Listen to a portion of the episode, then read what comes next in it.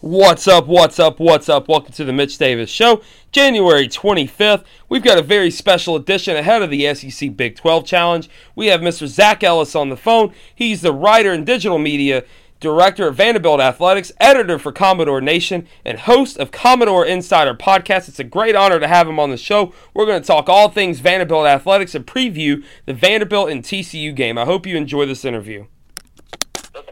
All right, we are we are joined by Mr. Zac Ellis on the phone. Mr. Zac, how are you doing today?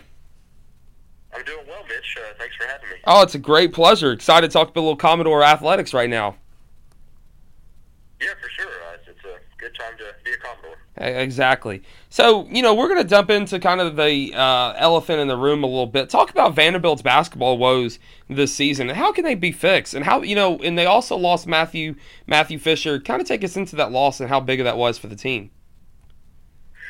Yeah, I mean that was certainly this, this season has not gone as the Commodores wanted. I mean they entered the year with three of their top uh, four scores coming back, um, but they did lose Luke Kornet, who was an All SEC center for them, a seven footer that really stretch a defense, uh, stroke the three when he needed to. But his presence has just really changed a lot. I think, um, or his absence, I should say, has changed a lot for this team because for whatever reason, the shooting woes have really been a problem for them. I mean, uh, uh under Bryce Drew, and even before then, with this particular roster, um, the three pointer has kind of been the, um, the linchpin of this Vanderbilt team, and they own that. They know that when they shoot well, they play well. And this year, the the threes just have not have not been falling. Uh, you take a look at uh, the the game earlier this week in Knoxville, where uh, you know Vanderbilt almost rallied to, to come back from 20 points down. Point they missed 17 consecutive three pointers in that game, and that was just not certainly what you want at any level of basketball. But you know, you got you got guys guys like Riley LaChance and, and Jeff Roberson seniors to know what they're doing. You, you mentioned uh, Matthew Fisher Davis. I mean, not having him for the rest of the season, the rest of his Commodore career, hurts as well because he's a dangerous scorer. But I think you, you know, theirs hasn't been there. That I think also losing Luke Kornet down low, as I mentioned, he was a seven footer, and uh, you know they just don't have as much veteran experience in the post. And guys like you know Djery Baptiste and uh, Ejike Obinna and uh, Clevon Brown, guys that you know have shown flashes but don't have the overall uh, production experience you might want there. I think they'll get better, but right now I think they're uh, they're playing the post, particularly defensively, and they're shooting from the outside. It's not been where they wanted, and that's kind of spelled the uh, the struggles for Vanderbilt this year. Yeah, and you know, and this is a definitely a different Vanderbilt team, like you kind of alluded to um, with the three point shooting. Usually, Vanderbilt is just you know lights out, and a lot of teams in the SEC don't want to play Vanderbilt around this time of year because of that three point shooting. And you know, I, I, think you did kind of hit it on the on the head a little bit. So we're going to jump in. Um, we're also going to talk. You mentioned a little bit of the you know kind of next season or whatever. Talk about recruiting a little bit and the guys who have already signed.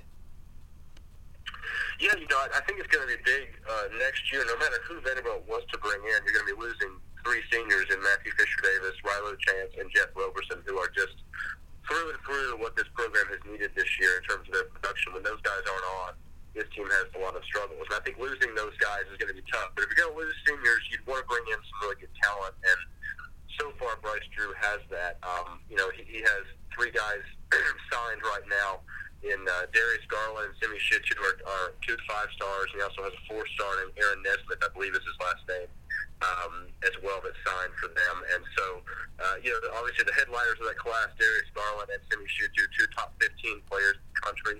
Um, Vanderbilt, to, to here, has only signed one five-star consensus five-star player, and that was John Jenkins, I believe, back in 2009. So having two in the same class already would make this far and away the best recruiting class for Bryce Drew. But there's, you know, still plenty to come on the horizon. They think. I mean, there's there's more recruiting to be done before this class could be could be finished. But in terms of what they have signed, Garland and Shittu are two guys. Garland's a very, you know, uh, shifty guard on the outside, can shoot, can pass, can do a little bit of everything, displays a lot of speed. And then Simi Shittu is a power forward, a, uh, a small forward, is a guy who can really seem like he can fly and, and do a lot on the boards and, and get up above the rim. So you look at those guys' film, you think they can be immediate immediate impact players. But as a if you're having five star guys coming in, and that's great. Vanderbilt's going to lose three very, very good seniors this year that um, produce a lot. So I, I don't know if you can expect that this team's going to be automatically great next year just because of the five-star talent, just because those freshmen still have to adjust to the SEC, which we've seen this year. The SEC has been pretty deep. Yeah, and the SEC is going to continue to get deeper. I mean, recruiting across the board has been phenomenal. You look at, you know, Kentucky missing out on the recruits that they've missed out on, and you also look to the bottom, you know, where Alabama, where Vanderbilt, you know, usually who doesn't recruit as well, are getting the five star guys, and the SEC talent wise is just only going to get better. So I, I agree with that comment.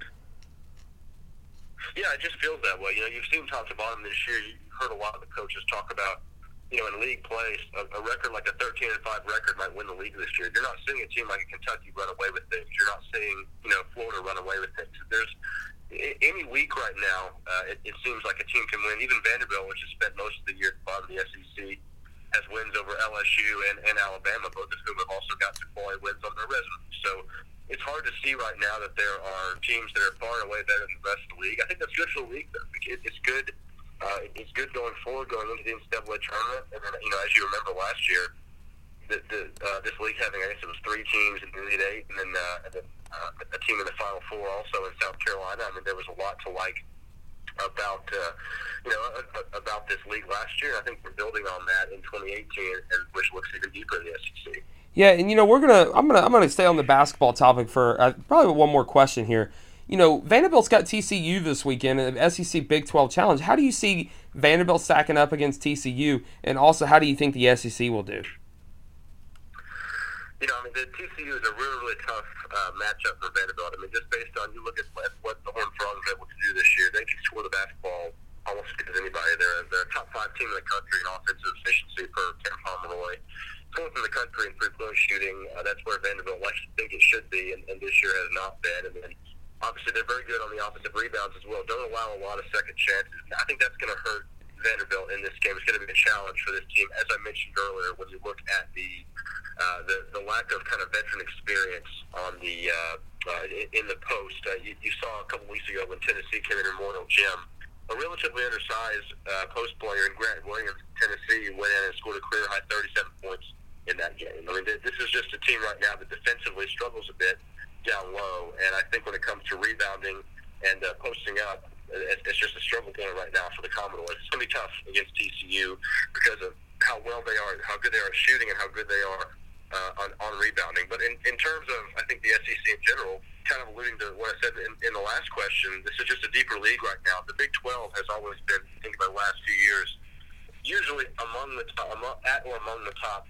uh, in terms of the best co- conferences in college basketball usually throughout the season. And this year it seems like that is no exception. You think about the Kansases, the Oklahomas, guys like Trae Young, obviously lighting it up. I mean, you look at some of the matchups. I'm intrigued by Texas A&M at Kansas. I mean, A&M has not been as good as people thought they were early in the non-conference play, but going to Lawrence will be really tough for them. Uh, that Tennessee team that has been sort of a surprise this year going to Iowa State will be interesting. I mean, I think there's a lot. This is one of the better things college basketball does. Is the SEC Big 12 Challenge. It's fun to kind of jump into some non-conference play in the middle of SEC play. I think this year will be no exception. Yeah, and I agree with that. So we're going to change ships a little bit. Talk about Vanderbilt football and Vanderbilt baseball. What are the state of the programs, and what are you most looking forward to heading into the spring with those two sports? Well, I'll start with football. I mean, uh, Vanderbilt football last year, I think most fans would say it was a little bit of a disappointment. I mean, you look back last year, two seasons ago in 2016, reaching a bowl game, going to the uh, Independence Bowl in Shreveport. Um, people expected that maybe coming back with a pretty heavy uh, upperclassman roster here, they'd be able to do the same in 2017, but fell one win short of reaching a bowl. Still was able to finish off with a win in Knoxville against uh, against Tennessee, and that's always fun here for Commodore fans to do that. But you know, I, I think going into this year, uh, when you go into spring practice, Vanderbilt's always one of those teams that kicked off spring a lot earlier than some teams. I believe it'll be uh, middle to late February when the Commodores will begin spring practice. And you look at this roster, there will be few, if any, quarterbacks that are more experienced than Kyle Shurmur is um, here at Vanderbilt. I mean, he started every game of his career since starting the final five games of his freshman season back in, t- in 2015, and uh, he's a guy who last year uh, became the, uh, the the all-time single-season touchdown leader, passing Jay Cutler in that category. I think he had two years ago the, the second best junior season, or excuse me, last year the second best junior season in terms of passing yards of any Commodore. I mean, he's a guy who I think has, has really you've seen the improvement from year to year. Uh, I think going into this year, the offensive line will be better, which is good. They gave up a lot of sacks for Shurmur last year, and then I think replacing Ralph Webb at running back will be difficult, but they have some names that we're excited about. Uh, Ke'Shawn Vaughn is an Illinois transfer who everybody's really excited about there to maybe step into a big role. And then, you know, the defense, they've got to get better on that side of the ball. They gave up a lot of points in SEC play last year, didn't get to the quarterback a lot. Um, and I think the big question mark for me on that side of the ball will be the secondary. I mean, there were four senior starters there in the secondary. They will all be gone now guys like Joejuan Williams will be a junior, has a lot of talent there um, at, at the defensive back position. But seeing what they do there will be interesting. But you know, I do think that there is some positivity here coming off the early signing period. Vanderbilt finished the early signing period 27th in the country in terms of their uh, signing class, which is, you know, two years ago they, they were in the 60s in their recruiting class. So they had a couple of five, star, four-star prospects signed with them in the early signing period. I think there's a lot of good times on the horizon for the Commodores there when you look at what the kind of talent they're bringing in. Now on the baseball side, uh, the baseball team kicks off practice this for 2018 this Friday, um, and uh, you know I, I think obviously they're they're not used or they are very accustomed to replacing talent uh, under Tim Corbin. He, he's been a guy who has sent a number of guys uh, to the major leagues. Last year, Kyle Wright was a pitcher picked fifth overall by the Atlanta Braves. I think 23rd overall was Jeren Kendall, an outfielder there who went to the Los Angeles Dodgers. And this year, I think the key to the season is going to be youth. Almost half the team is freshman. They've got a very big freshman class. It's the number one rated signing class in the country. Um, they have something like nine top 100 players. I mean, they, they have it's certainly stacked the cupboard there uh, in Corbin's program. But you know, I, I think looking at them, how they how they deal with that uh, how they deal with that youth will be a, a storyline for me, and then how the junior class this year, guys like Julian Infante and Connor Kaiser and Jason DeLay, I mean, these, or, excuse me, um, Patrick Raby, are guys who I think will have to step up this year uh, as that junior class. It was also, you know, brought in as a very highly touted signing class. Now you're a junior, you've got to kind of be a leader, and I think going into this year with a really tough schedule, they're going to have, you know, playing ranked teams like UCLA and Louisville and TCU and Duke in the non-conference before going into what's always a deep SEC slate will be difficult for the Vandy boys. But you know, last year most fans would say it was a down year, but they still reached a super regional. We'll see what they can do in 2018. Yeah, and you know, I'm gonna I'm gonna say something about Vandy baseball. Uh, one of the local kids right here in Arlington, uh, Tate Kolwyck. You know, he signed with Vanderbilt. I know a lot of Vandy fans are pretty excited to have Tate Kolwyck come on next year. Sorry, I think I lost you there for a second. Okay. repeat that. Um, yeah, we, uh, you know, we're out of Memphis. We're out of Arlington. Uh, we have a local kid coming to Vanderbilt next year. Tate Kolwyck. He's already signed and everything.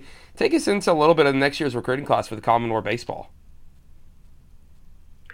Yeah, I'm sorry, I don't have that in front of me, Mitch. I might have to skip on that question. Uh, I didn't realize that was going to be that was going to be asked. um, I might have to. I'm sorry, I don't have that recruiting class in front of me. I'll have to skip that question. Okay. Um, so next up, we're going to ask you, uh, what is your favorite Bryce Drew and Coach uh, Coach Mason moment, and favorite all-time Vanderbilt and football basketball game? Yeah, I mean, you know, it, it's interesting working out of school. Um, it's been kind of fun. I mean, this is uh, this is certainly seeing things from the inside, getting to know these coaches as people is always fun. I mean, I, I will say that Derek Mason is exactly who you see he is on TV. I mean, he is he wears his emotions on his sleeve. He's a guy who cares deeply about his players, and, and he certainly is, a really fun guy to work around. Bryce Drew is exactly the same. I mean, he's he garners immense respect from all of his players and coaches and staffers, and he's very easy to work with from our communication staff. But you know, favorite moments I would almost tie into to the favorite games, just because I think last season was was Bryce Drew's first at Vanderbilt, and they started the year eight and ten, uh, and didn't look like they were going to make an NCAA tournament. Turned things around and were able to play very very well down the stretch. I think my favorite game that year was probably beating Florida in the uh, in the quarterfinals of the SEC tournament. Uh, Vanderbilt swept Florida three and zero against the Gators last year. Obviously, everybody knew how good the Gators were, and that was really fun to see them to see them beat the Gators in the SEC tournament. For Mason, I think in 2016, the season finale here at Vanderbilt Stadium was really fun. I mean, it was Thanksgiving weekend. Tennessee coming to town. Vanderbilt sat with five wins and needed a sixth win for each bowl eligibility for the first time uh, since since 2013, and went out and beat Tennessee, a ranked Tennessee squad. Uh, and it was a time where you know had Tennessee won that game, they would have advanced to the Sugar Bowl, um, and instead they were they were unable to reach the Sugar Bowl because of that loss. So that was a really really big game, I think, for Derek Mason and for Vanderbilt to kind of get over the hump, reach a bowl game, and you know they're hoping in 2018 they can get back to another one. Yeah, and this is the last question we're going to have for you. Know you're a busy guy. What are you most looking forward to heading into the grind of this SEC play in February, heading into St. Louis for the basketball team? Yeah, you know, it's interesting. I mean, I, you mentioned St. Louis. I mean, the, the SEC tournament has been in Nashville for so long now. It I think it does three three seasons in Nashville and goes somewhere else. Does three seasons in Nashville again, goes somewhere else. This year it's in St. Louis. So that that in itself will be fun to see how that kind of unfolds, not being at Bridgestone Arena. But, you know, I, I, I'm just curious to see how in this, this second half of the SEC season – if any teams toward the top of the SEC uh, standings really do separate themselves. Right now, you kind of look and, and you wonder which teams are really the, the you know surefire number one seed, number two seeds when it comes to the SEC basketball tournament. Um, you have your Florida's obviously still still looking at the top. Kentucky with all its freshman talent will always be dangerous. I think A and M is still good despite what was sort of a slow uh, SEC start, and you know Tennessee has despite being picked something like 11th in the league, I think the I can't remember where they were, has been really, really good uh, with a lot of great players. I think Rick Barnes has done has done a great job there in Knoxville. So I, I'm just intrigued to see if any teams will separate themselves going into uh, going into the, the latter half of the SEC schedule and then going into St. Louis, where I mean, gosh, if, if this conference season has shown us anything, you hope that that SEC tournament in St. Louis will be a lot of fun from you know seeds one through fourteen. Yeah, well, we're looking forward to that as well. We greatly appreciate you coming on the show. Looking forward to seeing you Saturday at the TCU Vanderbilt game. Absolutely, Mitch. Thanks for having me. Uh, have a great day. Bye bye.